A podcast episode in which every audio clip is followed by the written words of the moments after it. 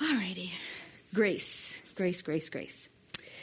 You know, it's not always the easiest term to define. There are so many facets and so many aspects to it. But I think we all know when we have been touched by grace because there's a feeling that goes along with it. There is a feeling of awe, there's a feeling of wonder at what just happened. And for me, especially, there's a feeling of gratitude. It's like, thank you. Thank you to the divine for manifesting itself in this way, in this experience, and showing me in real ways just how much I am loved in my life. And if I were to choose one definition of what grace is, to me it would be a gift. It's a gift. It is something unexpected, something unplanned for. It's always perfect, and it's always exactly what I need and when I need it. You know, I'm sure throughout my entire life, I was touched by many moments of grace, but I probably kind of wrote them off and dismissed them as, yeah, it's just coincidence, good luck in my life. Certainly nothing, you know, divine in origin, that's for sure. And I can tell you when I consciously became aware of this energy called grace that was acting in my life. And it was just over 20 years ago, I would say. I was going through my divorce, not to this man I'm married today, obviously.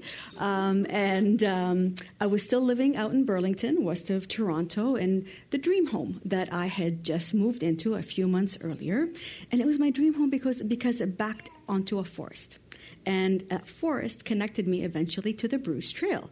And those of you who know the Bruce Trail, it's a remarkable trail that you can walk all the way down to Niagara, Niagara Falls, Niagara on the Lake. And I loved being in that space. I loved the peace that it gave me.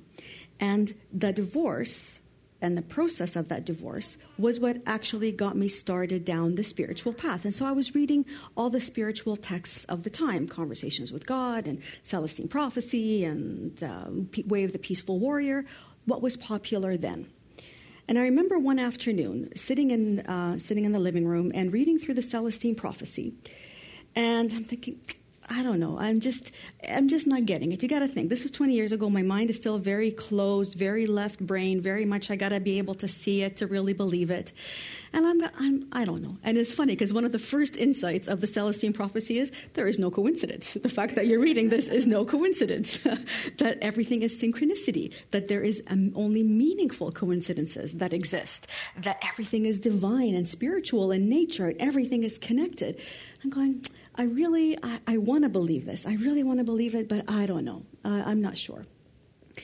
And I remember think, sitting there and thinking, you know, if this all is true, and if everything really is divine in nature and connected, then I want to be able to see a deer a deer because all of my neighbors, ever since I had moved in, had been telling me about these deer that are always roaming the forest. And every time I've looked for a deer, I've never seen a deer. I've sat outside and never, in the hours that I've sat out there, found a deer or saw a deer. So I thought, if this is for real, well, then I want to see a deer. Okay? Of course, never expecting to see a deer. and so I go and sit outside in my, you know, in the backyard, and I'm just kind of looking out into the forest, and I'm thinking, I'm not going to see a deer. And of course, you know, of course you know what happens, right? I hear a rustle off to the side, and I see first one deer, and then I see the second deer. Both of them strolling, you know, very casually on the path, looking over at me every once in a while and then continuing down, looking over until they disappeared into the forest. So I didn't get just one deer, I got two. In case I needed, you know, that hammer over the head to get over, you know, that thick mind that just said, this is the way. Synchronicity is the way that the divine communicates with you. There are no such things as random chance events in your life. And grace is the way that it will manifest when you actually believe that. And that particular, there would be many more, obviously, uh, experiences since then, but that particular experience I remember vividly because it would set me clearly on the path of the journey of connecting with spirit in every moment. and paying attention to all the synchronicities and to the signs and acting on them as the means to be able to access grace. And I've also appreciated over time that grace is not a mental thing. The, to be in grace is to be to be guided by grace and to be in grace is to move the energy from the mind to the heart. Because you know what? The mind, it loves to plan. The mind loves control, it loves to organize, it loves to have all of the details. Why?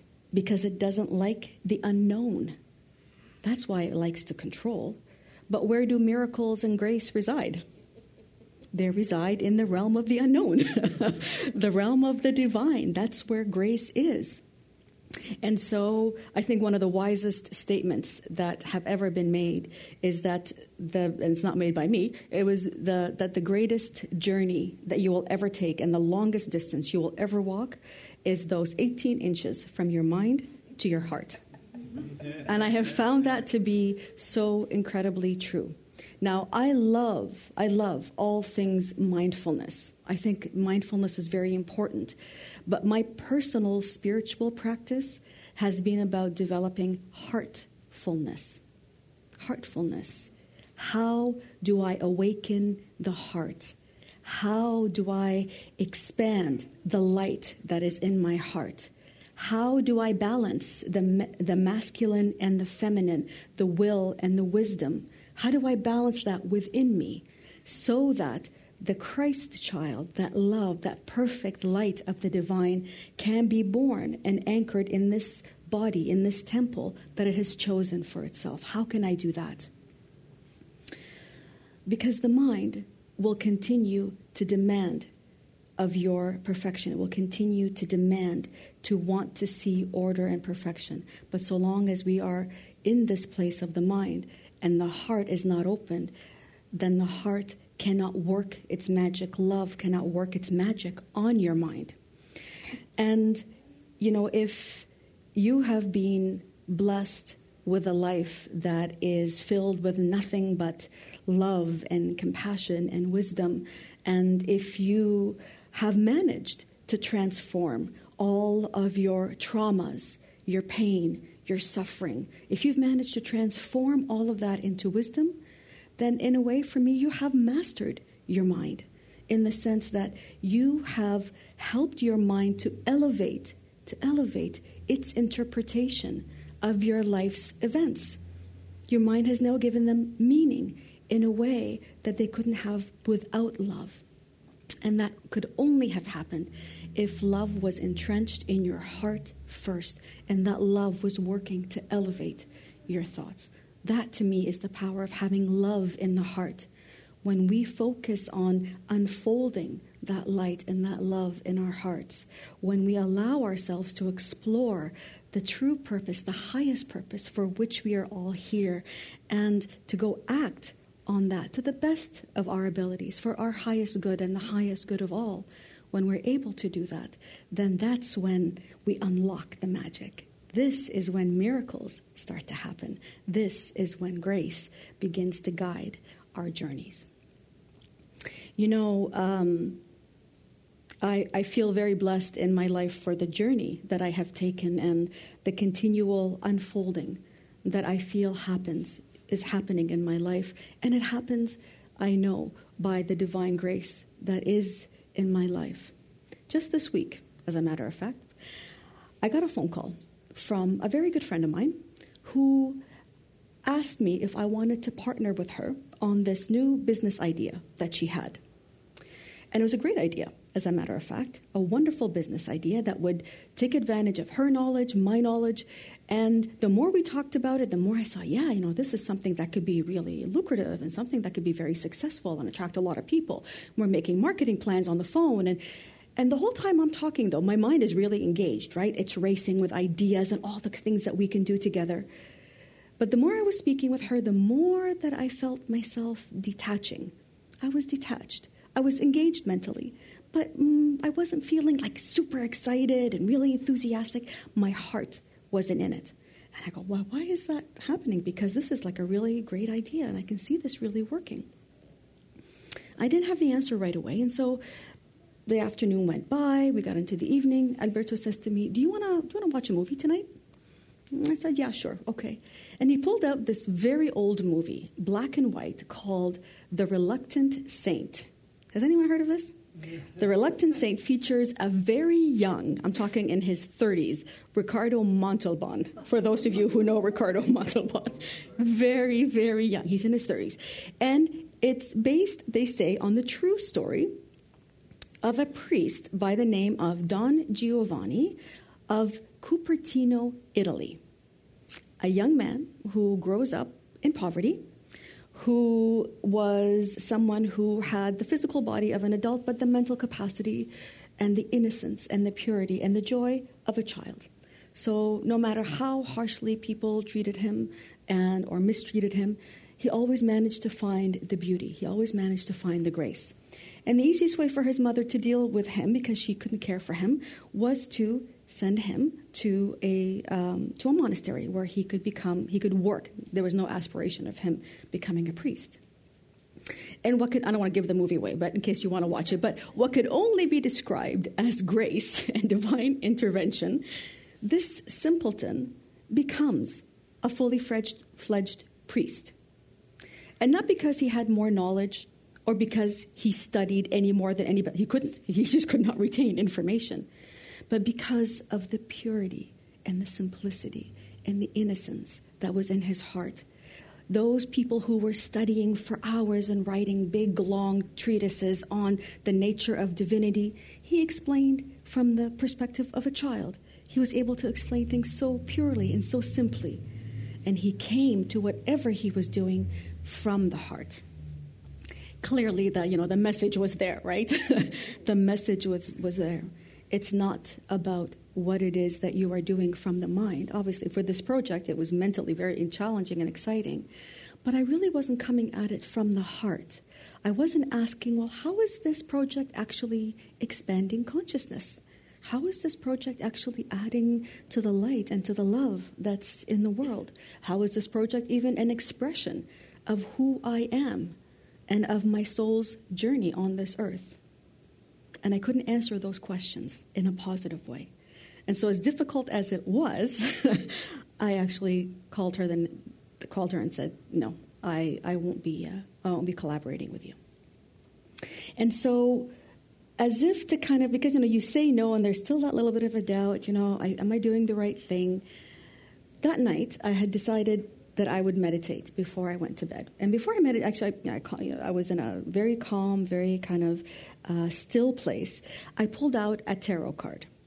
And one of the only tarot that I have beside my bed is actually called the Inner Child tarot uh, card, cards, which are really beautiful cards. And when I pulled out a card, it was the number 12. And those of you who know the tarot, it's the person who's upside down. They're hanging upside down.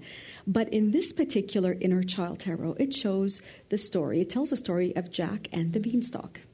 And I'm sure you all know the story of Jack and the beanstalk, right? He climbs up. Again, the symbolism of it. Jack has to go to another dimension. He has to go to the realm of the unknown. He has to go into that world of expanded consciousness because that's where his treasure is. His treasure is not in the material world, his family's poor. His treasures are in the world of spirit, in that world of the unknown, in that world of grace. And his task was to go up, face the giant, face the fear, and bring the treasures of the spirit, which are infinite, and bring those treasures out into the world, which was a perfect connection to what I was going through in that moment. My treasures are not in the great plan that's going to make a lot of money. No. It's in connecting with that highest consciousness and bringing the treasures of that unknown into the world. That for me was the point of what that experience was about. And as part of my, um, as part of my um, stillness and being in that place of meditation, I also received a channeling, some words. And I'm not going to give you the whole, the whole long channeling, but I'll give you the piece that I feel is possibly most appropriate for where we are right now. And the words are We celebrate and applaud every thought that is conceived in love, every feeling of compassion, every attempt, no matter how minimal it may seem, to choose from love, every inkling of an idea or an action or a belief or a word that is inspired by love. That is your true journey. That is your true destination.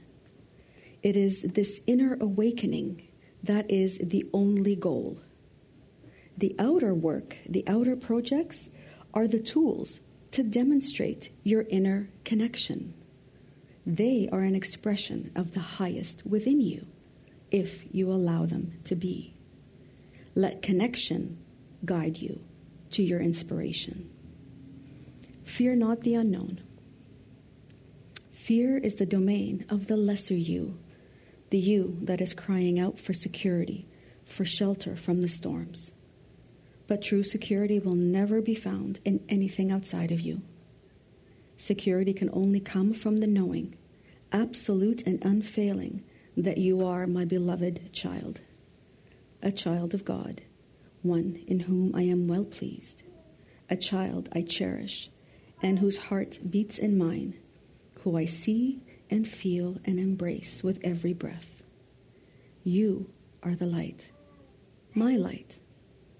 Put your light in mine, merge with me, surrender to me. Feel the safety and the certainty of my embrace, and know that I am ever with you.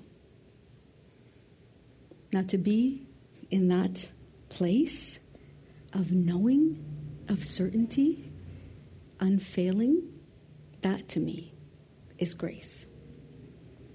Thank you all so much.